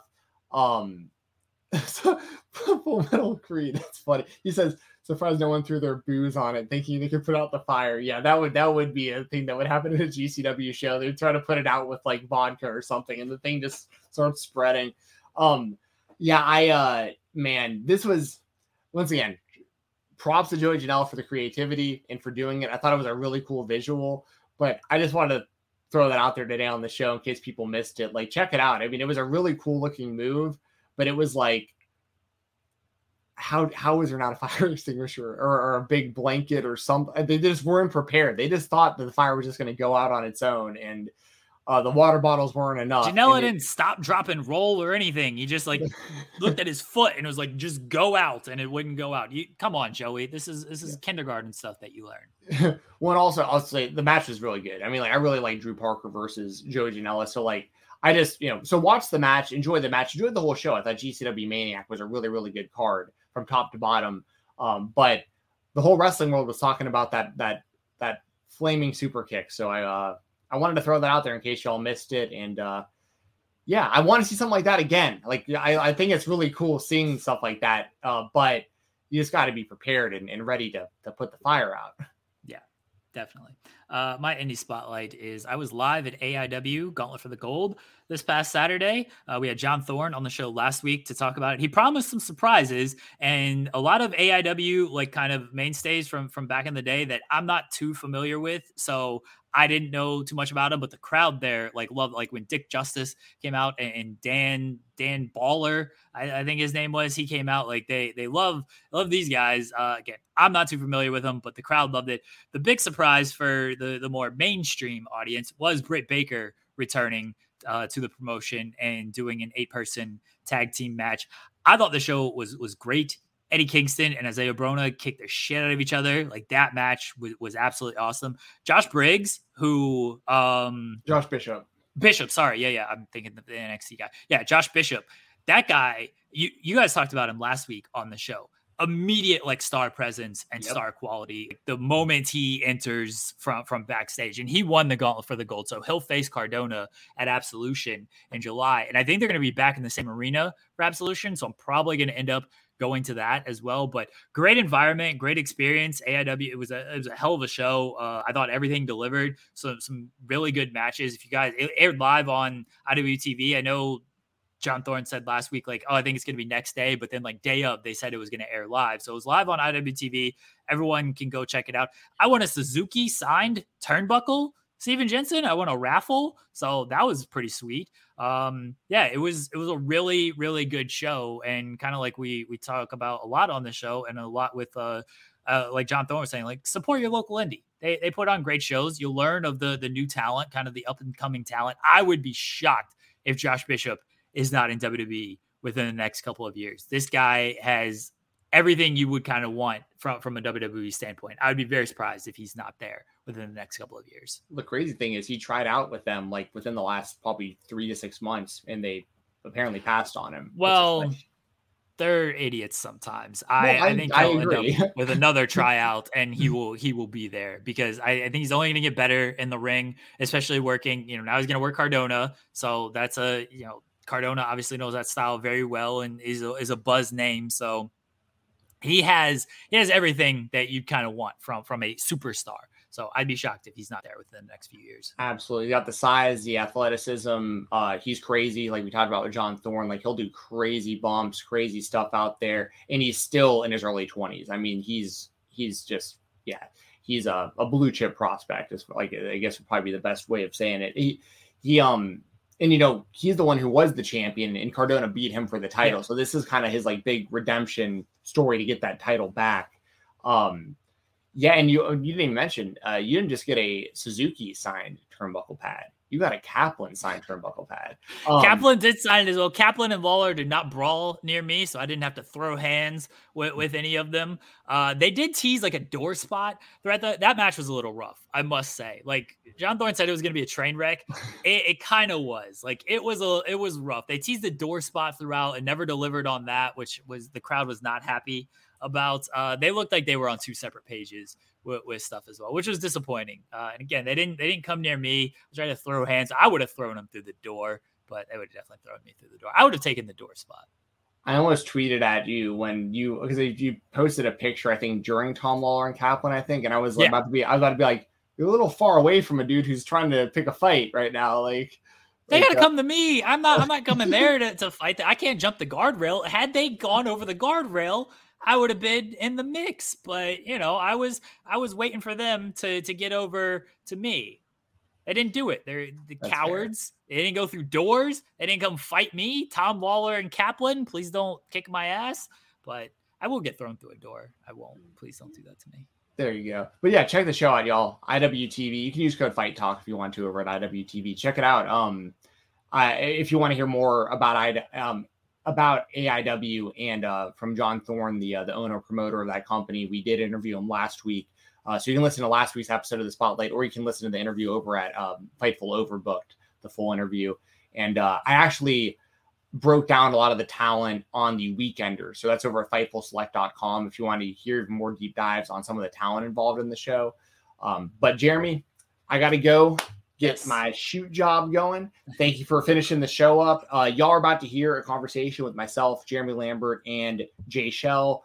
And I thought it was really a conversation that you're about to hear. Jeremy, feel free to elaborate more on AIW if you want to when I leave. I know you've already kind of started setting it up for the interview, but if there's more you want to talk about with AIW, go for it. I just need to make sure I am clocking in for work. So yes. Get um, clocked in, Jensen. We appreciate it. Everyone follow Steven Jensen at Fight Talk underscore. Uh, go to Fightful Select, subscribe, listen to the Weekender, uh, all that fun stuff. So appreciate it, Jensen. Uh, I'm going to throw to the interview with Jay Shell Nicole. Um, we talk about wrestling with whiteness, that documentary. Talk about uh, kind of her balancing school and, and work, and a bunch of other topics with Jay Shell. So we are going to go to that in just a second as I pull it up. Jensen, thank you. Have a good day, buddy. Enjoy enjoy the shoot job. Yep. See y'all. All right. Apologies on. There we go. Hello, welcome back, everyone, to the Creator Spotlight here on the Spotlight. There's a face you may know, you may remember, Jay Shell Nicole from Wrestling with Whiteness. The documentary comes out uh, on May 28th, and also from our pals over at the Late Night Grin. Jay Shell, how you doing? I'm great. I'm so excited to be here talking about Wrestling with Whiteness, and it's a passion project of mine, and I'm honored to be here. Well, let's uh let's go ahead and, and jump right into that. So, Wrestling with Whiteness is the documentary that again comes out on May 28th, and I'm just gonna read the the curriculars here. A documentary on being black in professional wrestling business. Uh, you put all this together. You interviewed a ton of talent for this. Uh, everyone from Ricky Starks, Big, Big Swole, Alex Kane, Darius Lockhart, Khan, Moses, Reverend Ron Hunt, Tasha Steeles, a ton more uh, that, that I could go on about. Um, I've seen it. I've, I've, I've watched the entire preview. I love it. I thought you did a, a, great job with it. It's broken up into five sections. There's not only wrestlers, there are content creators on here as well. People, again, people may know uh, Man Malcolm, Will Washington, Public Enemies podcast. So a bunch of people who you may know, or people, if you don't know, you'll get familiar with very quickly. Uh, so I just want to start with how did this idea come about for you? Yeah, so actually, it was um I want to say December, I came up with the idea. I was trying to think of my senior thesis project for school. Actually, I'm a senior in high school and I had to do a project, and it was supposed to be around my internship, and I was teaching at the time, but I was like, no, I want to do something in the wrestling world. And my background is in social justice. I've been a youth organizer since I was 13 years old or so. Um, so I've always had interest in diversity, equity, and inclusion. I'm now going on to study that in college. Um, but I always wanted to see how I could kind of intermingle what I was doing in the wrestling world with interviews and podcasts and stuff with my passion for social justice. And it kind of just turned out being my final project, which is Wrestling with Whiteness. Nice. Yeah. So, congratulations, by the way, on uh, graduating high school. Uh, I remember going through that. Uh, me and Jeremy were like the same age. We're was old. a long time ago. that was a long time ago. Um, where, where, where were you, Jeremy? I was 2006. Oh, graduate? Yeah, 06. Yeah, 06, yeah. So so yeah, so Very, don't don't that. do the shocked face. Like you know we are old. Oh yeah, we're old. We're old. Um but Jay Shell, so like how how did that all kind of like like with you getting into like wrestling media and deciding to like cover wrestling more and devote a lot of like your time and, and energy to wrestling uh did that come like let me know how that kind of came about i'm sure obviously you were like a fan of wrestling but it sounds like you're also like very involved in just other stuff and you've always been uh driven to to just be involved in, in a bunch of different things i mean you mentioning you being a part of these these clubs and groups and stuff since you were like 13 years old and in like pretty important fields so how did this all like come together where you got you're spending so much of your time like devoted to wrestling nowadays Yeah, so at the beginning of the pandemic, I kind of circled back to wrestling. I started watching back in April of like 2014 ish. Um, but then I stopped once I got to high school because it just like wasn't cool or whatever. Um, but once quarantine came, I was like, well, I need something to do. So I just started watching wrestling again. Um, I remember the first show that I watched back was like WrestleMania 36, I think, or something like that. Um, but after that, it was kind of like a year or so, I want to say, before I started like really engaging on Twitter and stuff. I saw um like the stuff that Fightful was doing, and I was like super engaged in like their podcast, and I was like, I think I could do something like this because my background has always been in like public speaking. Um, I've given speeches my whole life, and I am I like to think I'm quick on my toes. I would do interviews um, with my newspapers and stuff like that, so I thought that I would be good at it. Um, and I just quickly began to find myself kind of trying to analyze wrestling like I saw the people on YouTube doing as well, um, and kind of trying to mimic that, but with my own interests and my own point of views, especially as a young woman of color who has a background in diversity, equity, inclusion, uh, which I feel like is a really unique thing that I bring to the table when it comes to being in wrestling media. Um, I don't really know how I got to spending all my time on this. It kind of just happened. I was on the distraction, um, the the women's takeover with Kate. After that, I joined Body Slam. I became the co-managing editor. I have since left Body Slam, but everything happened really quickly. So it started back in November, I want to say. Gotcha. It's- yeah, I, I just want I want to add real quick. It's cool that you have. I talked we talked about this with Muscle Man Malcolm when we interviewed him a while back as well. But like y'all's generation, it's just so wild. Like the access that y'all have to broadcasting because for one, it makes it really hard in some ways to get noticed because so many people are have access to being able to do it. But in other ways, it's making it a lot easier because like you're able to do it. And Yeah. like when I was around your age, I was when I was in college, I had to do like college radio, college magazines because like YouTube was I mean, it was like brand new and you couldn't make money on it. It, it was Mhm. it was so out of the realm of like so I think it's really, really cool seeing people around your age taking the, the initiative so young to like really dive in because the technology is there. And if you have the drive to, to get involved, you, you can, you know? Mhm. It's crazy that you got back into wrestling during the pandemic because I feel like that's when a lot of people realized, hey, there's other stuff I can actually be watching instead of this pro wrestling stuff. So for you to actually rediscover your love for wrestling during the pandemic is uh, kind of crazy to hear. How did you balance, you know, everything going on with high school? Because I know you were, I, I guess, what's the superlative, super senior. Like you, you were very much. Uh, I I know the grades were high and everything. So you, you were doing all that, and I know all the work you were doing with various uh, outlets like Body Slam and, and doing different shows and stuff. How so? How did you find the balance on that? And then moving forward, going into college this year, like what are you thinking wh- when it comes to the balance with everything?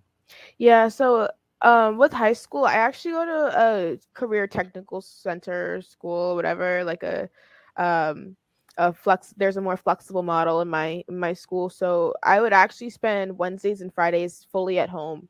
Um, I was able to just focus on my wrestling stuff. My advisor was super flexible and allowed me to make wrestling my internship eventually. Um, so I just kind of transferred all of my time into that and all of my projects were based around wrestling. I just finished from my senior year. I have to write a final paper final like thesis paper and it was about um, black women in wrestling and the misogynoir that they face and it was 16 pages. Um, and it didn't even really feel like work. It just all felt so natural that i was able to kind of convert what i was doing in the wrestling media side to my schoolwork and to do that back and forth as well. Like wrestling with whiteness is my final project for school. It's my final high school project but it's also this really big piece of who I want to be in the wrestling media world. So, oh, college as well. Um, I oh god, I have no clue. I literally filled out my housing application today. I'm hoping for a single dorm, um, so I can still do my podcasts and stuff like that, or a suite. But the suite has like different bedrooms or whatever, so Right. something like that, something where I can at least be alone, um, and not have to kind of split it with a roommate. Just kick them out. They're like, look, Yeah. I got to talk about wrestling for a couple hours here, so you just need to go away, find something to do, go to study, go go get lunch, just kick them out. It'll be fine. Man times have changed so much. Like i like i remember in in college for me i was a sport management major and so like a lot of my classes were sports based and i had to write all these papers about just different things that had to do with sports.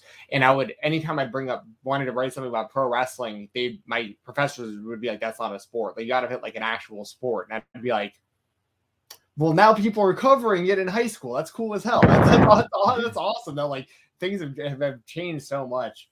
Um so yeah, how excited are you for college? Because like I, I I remember that feeling and being like super super nervous, but but honestly, college was probably the best time I ever had in my life, and I think you're gonna love it as well. I'm excited. I'm not very far from home, which is better. My original plan was I was moving to Georgia and I was going to school there. And I eventually do want to move to Georgia. That's my like eventual landing spot. Which But- college, by the way? Oh, I was going to go to Spelman. Okay, I know about Spelman. I went to Georgia Southern. I actually live in Atlanta, so Oh, I- wow. yeah. Oh. So yeah, Yeah. Well, I visit Atlanta pretty regularly. Like I'm going back there this summer. My sister lives down there, which is kind of why my family was looking at moving. But now I'm only like 50 minutes away, an hour max away from my family. So that's makes me feel really comfortable. Um, but it's also far enough to like stay away for a little while too, um, which is the perfect balance for me. Um, and I picked a major that I really liked. All the other colleges that I was looking at, none of them had the diversity, equity, and inclusion major that I was looking for, but Bentley has it, which is where I'll be attending. Um, and I also can get a um, business focus on it. My background's in social justice, but I've also been an entrepreneur. I've started five businesses and organizations. Like, like the time I turned 12, I started my first business. So I've always kind of just been an entrepreneur and very adaptable. So I'm excited for college. Um, I'm also definitely a self advocate. So if I need something, I'll always make sure I get it, um, which I feel like is going to come in handy there. But I'm not really interested in the friends piece of college. I really don't want any of that. That that all sounds annoying. Oh, People are that's funny. terrible generally, so like I'm I'm with you on that. All, all your friends talk about wrestling, you know, just hang out with us all the time. You don't need actual, you know, real life friends. That's what I've Well, so once again, when we were that age, Jeremy, the, at best we could watch the the primitive YouTubers just all fighting each other. There were there was no Twitter. Oh yeah, there was no Twitter wrestling community. It was all the IWC and the YWC. Now at least you can have friends all over the world. Yeah. You know, or people that hate you. I mean, if you get if you get big enough, everyone just starts hating you. Unfortunately. Jay um, what do you know about uh, hate on Twitter? You ever you ever gotten that before? Oh no, I've never experienced that. Yeah, I don't know what that is. especially not from like former coworkers either. It's great. Oh, oh, well, I don't know. We don't need to get. You want to go and dive into that? Uh, shoot on former coworkers. I don't know if we need all that. No. Well, hey, hey, hey. Let me ask you about current coworkers, okay? Because you got some good current coworkers, yeah. For, uh, for, friends of friends of, of ours in the late night grin. Um, I want to hear about that. And Jeremy, feel free to circle back to you know the, the school questions if you'd like to um, later on, because I'm I'm fascinated with how young you are, like how uh, impressive that you are. You know, I think it's very very cool to see. But it's also kind of funny to see with the guys over there at Late Night Grin. Um, so so what's that been like? What was kind of your in with them? I, I know you knew them a little bit before you got involved, but what was kind of your in over there, and what's it been like? Doing all these podcasts with uh you know guys like Bob O'Neill, Jude, and and of course you know um, you know Joseph Holbert and all those guys over there. Yeah, it's so much fun. That's my favorite place to do podcasts and stuff like that. And that's why when it came to college, I was like, I need to figure out a way to make this work. Um, but basically, once Joe kind of started to pick up more stuff at the late night grin, I reached out to him about like collaborating because I was kind of starting my own YouTube channel too. Um, so we did a show called The Free Agents where we kind of just reviewed all of the free agents and talked about where we could see them going. And then we eventually kind of evolved that into a weekly show. So every Friday we would talk about a single free agent and plan out different matches and destinations for them which now has kind of evolved into us looking towards the rankings in AEW, how they actually compare to the world in wrestling's rankings regarding their in-ring style, the matches they had, this, their success. Um, we rank the matches of the week, all of that stuff, um, which is really fun because it's like a big review of the week, which is what I like to do. I like to like tie a little bow on the week, especially on a Friday. Um, but over there, it's so much fun. I'll pop on random shows. Like one time, I did a Dynamite post show with Bob O'Neill. It was just me and him, and it was the funniest thing ever. It was such an odd dynamic. Um, me with any of them is such an odd dynamic, but it always works so well. So it's very intriguing. Um, and doing the late night grin like itself, like that four hour show, tests me like I've never been tested before I don't know what happens. I always have to just be drinking straight water. If I drink an energy drink, I end up going to sleep and it just does not work out. It's a strategy. oh, that's funny.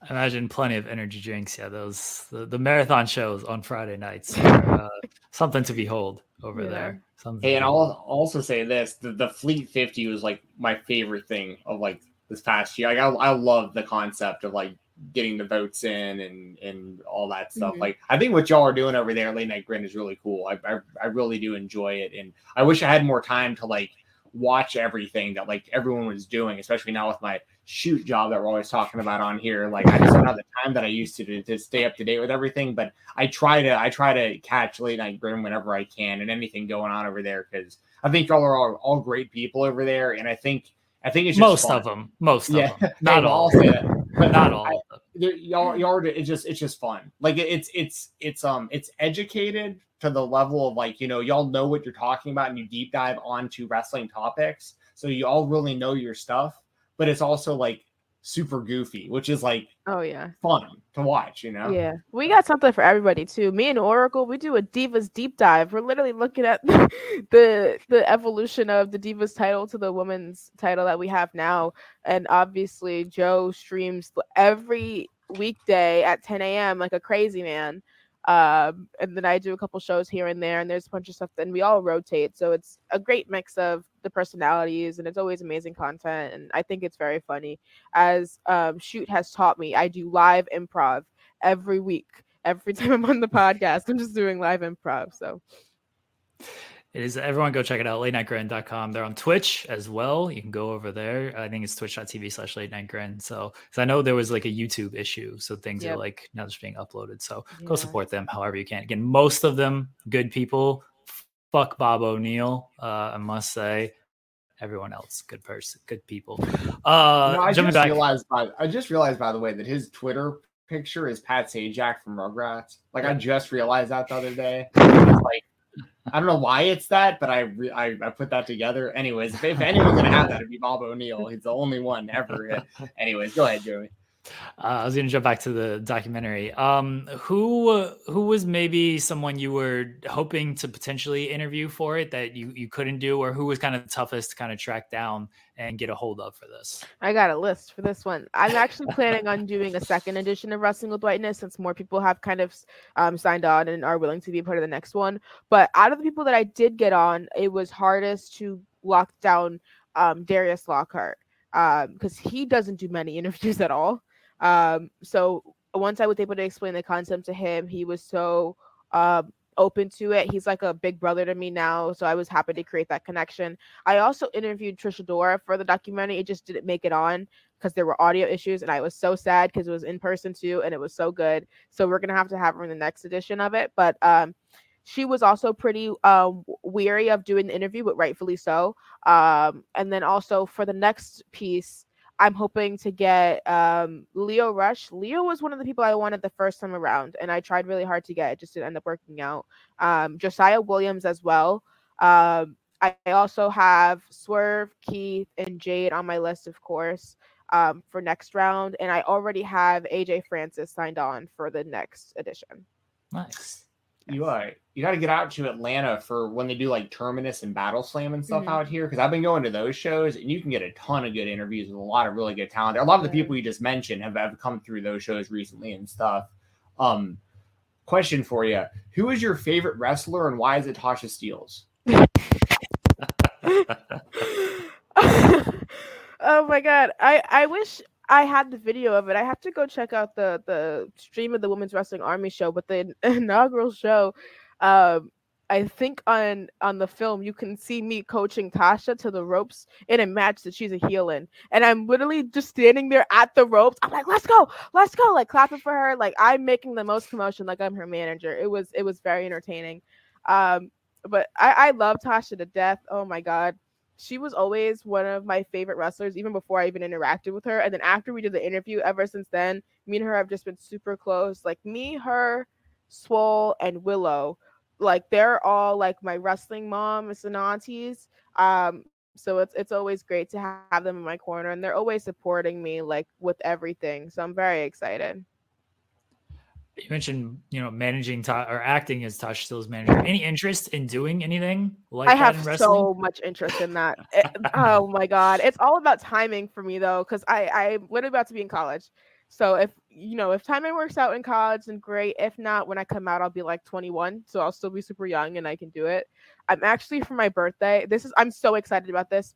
I'm going to this one day pro wrestling camp and like they teach you to take bumps and stuff like that. I'm so excited. I, I literally tortured my boyfriend because I put him in shoot arm bars. I'm a shoot submission like man. I don't know what's happened to me. There's a like a demo reel on my Twitter if you're really interested in it, and I'm just putting him in a bunch of different moves. I'm like Angelico. I'm just transitioning from a bunch of different moves. I put him in this arm bar where I like cranked his arm up and out of his body. It was it was amazing. So I eventually wrestling probably not, but managing I would like to think so. I would like to think I'd get there. If not, I'd actually prefer to be backstage. If I'm going to be honest, I'd like to do diversity and stuff at these companies and be a face backstage that actually is a member of the black community and understands black culture to help character res- characters resonate more. Um, but if it comes with, through managing and it ends up like that, then I'm happy with that regardless. So. Yeah, that's awesome. Yeah, that, I, I love that about managers too. Like, the, I think uh, most of the best managers in wrestling are the ones that at least, at least take some bumps. Like, like because you got to get get your comeuppance eventually, right? Yeah. Like, you, you, can only talk so much trash and be such a heel or whatever for someone that eventually people want to see you get knocked over every now and then. So yeah. if you at least have that part of it and you wind up as a manager, I think that'd be really cool. And then yeah, something backstage. And like you just said, you're so young, like you're gonna have so much opportunity. Like I would just, man, I would just enjoy enjoy college and just do as much work as you possibly can. And if it doesn't feel like work, just keep doing it for fun and just keep stacking and keep building your resume. And by the time you're done with college, see, here's the other thing too: you're gonna have that college degree to fall back on, which is like that's so valuable, I think, to have yeah. just just in general. So, yeah, very very cool. Who, who's running that school? Do you know? Oh, I have no clue. I just know it's like the Northeast Wrestling Academy is what it's called. It's up in Massachusetts. Okay, gotcha. I, I know Jon Alba's worked there. John Alba okay. recommended me there. Oh, another okay. guy who can fuck off. Honestly, like just so what is what does he know about managing and taking bumps and everything? Hey, for what it's worth, I knew about uh, Daniel Garcia before I saw him talking about him. But hey, but but that doesn't mean he knew. About, I knew about him first. I'm just saying. I know he. Can we bring up Daniel Garcia on this show? Is oh that, God, is that okay? okay, wait. Why is that a topic? I don't know what the inside joke here is. I'll tell you off stream. I, I haven't think I'm allowed to speak about it on air anymore. I haven't tweeted about him in a very long time. So. sorry, okay. sorry about that, Michelle. okay. So for the bit. You know, I love a good bit. You got to commit to it. Love, love a good bit.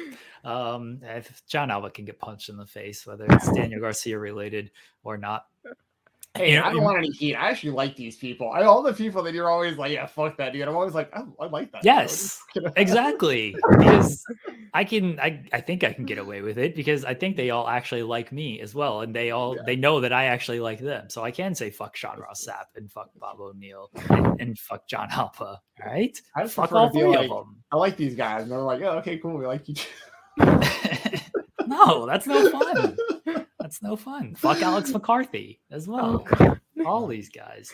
Uh, Jashelle, you you know, uh, I know you're a big advocate for for black wrestlers and just uh, that that in in general when it comes to to wrestling. What would you say is like the thing that is lacking the most when it comes to diversity in in all of wrestling, whether it be wrestlers, whether it be backstage personality, whether it be like the education of, of it? Like, what would you say is lacking? Well, I think there's two main things that come up in the documentary. One, I think, is lack of opportunities for Black talent, um, which could also be deemed as quotas, I guess. Um, certain companies or promotions putting a certain cap on how many wrestlers of color or Black wrestlers specifically they feel comfortable booking for a show, or even women sometimes. Um, but I feel like the more black owned promotions that we see that's actually one of my goals as well is to create my own promotion eventually if i don't end up doing um, corporate work somewhere with diversity. Um, but uh, I would love to see more promotions within the community pop up and see them get more successful because sometimes they lack support, um, which is incredibly disappointing. Um, but I also think it's really important, like I said before, to get people who look like us backstage, even if it's managers like um, just transitioning over to a smaller um, management role that's working with creative, making sure that these um, people of color or like people of marginalized identities in general are being advocated for and are being heard because um, it could easily be the difference between um, wrestlers um, being perceived as um, stereotypes by creative versus them being them authentic selves and being able to connect authentically with black culture which also was incredibly marketable for them. Um, if you look at wrestlers like Bianca and Swole and Willow and Tasha, they're all authentically themselves and they are doing great regardless of what company they are in. Um, and it, it's very marketable, especially Bianca with her braid. That's an authentic piece of Black culture that the WWE is able to um, take advantage of and market. And there's a lot of braid sales. Yeah, those are all really good points because, like, I, I've said for a long time too that, like, kind of like the hip hop community kind of decides what's cool and what isn't in like culture, like a lot of the time. And I think a lot of that translates into wrestling too. Like when you see certain wrestlers doing certain doing certain stuff and act certain ways, you're like, yeah, that's really cool. Like like I like they should like like when I see Swerve out there, I'm like, he did like his presence and like his look and the whole vibe about him. It's just it's a it's a, it's a little different, but it's really cool, and I think it draws people to that. Like And uh, I mean, he's not the only example. I can I can mention some. I mean, AJ Gray is probably my favorite wrestler on the Indies right now. He's way way up there, and it's like you hear that Waka Flocka hit, and I'm from Atlanta, so I'm like, this is my music, my dude. Like, and I I, I love watching him do his thing, and he brings a different a different kind of energy than a lot of other wrestlers do. I mean, so it's like I I I think that's kind of undervalued too, and I think that was a good point you brought up where. I think kind of once again, kind of like the hip hop community is really, really good about being really early on in trends that become really popular across the world. And they could implement that more into pro wrestling.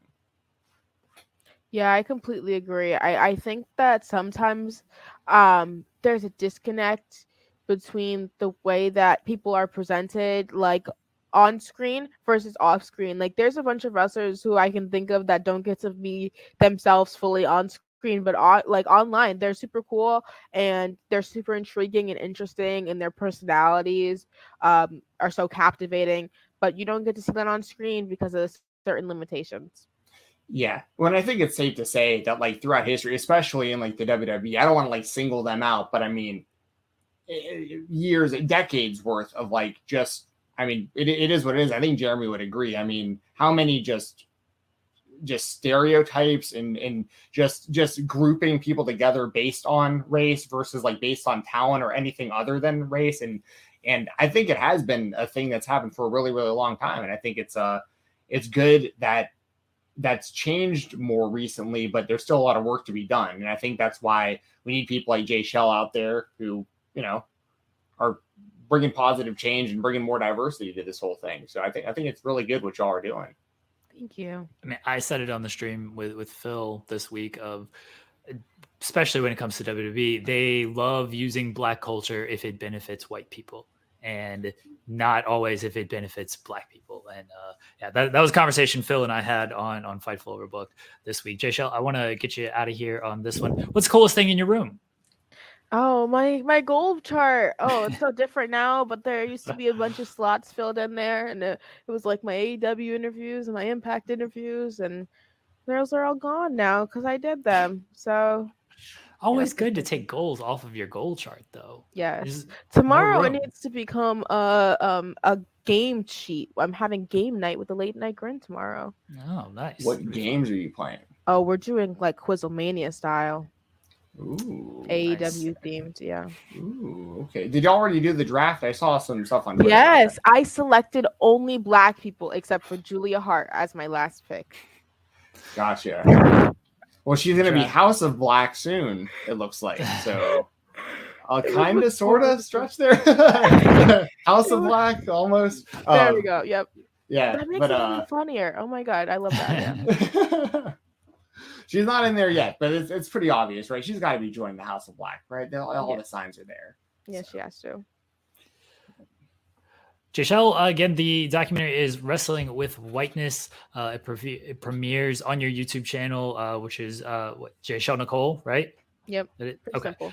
All right. Uh, so everyone can go there. Everyone go follow her on Twitter. It premieres on May 28th. Check that out. Jashelle, any other last plugs you would like to throw out there?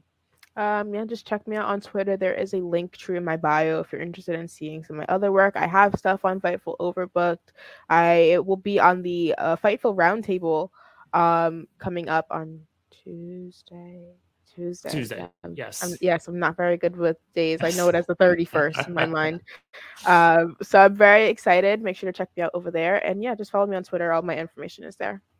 There you go. Everyone go support Jashelle. She's doing great work uh, again with Wrestling with Whiteness and at late nightgrin.com. Uh, guys, we appreciate it. Jashelle, we appreciate it. We'll be right back here on the spotlight.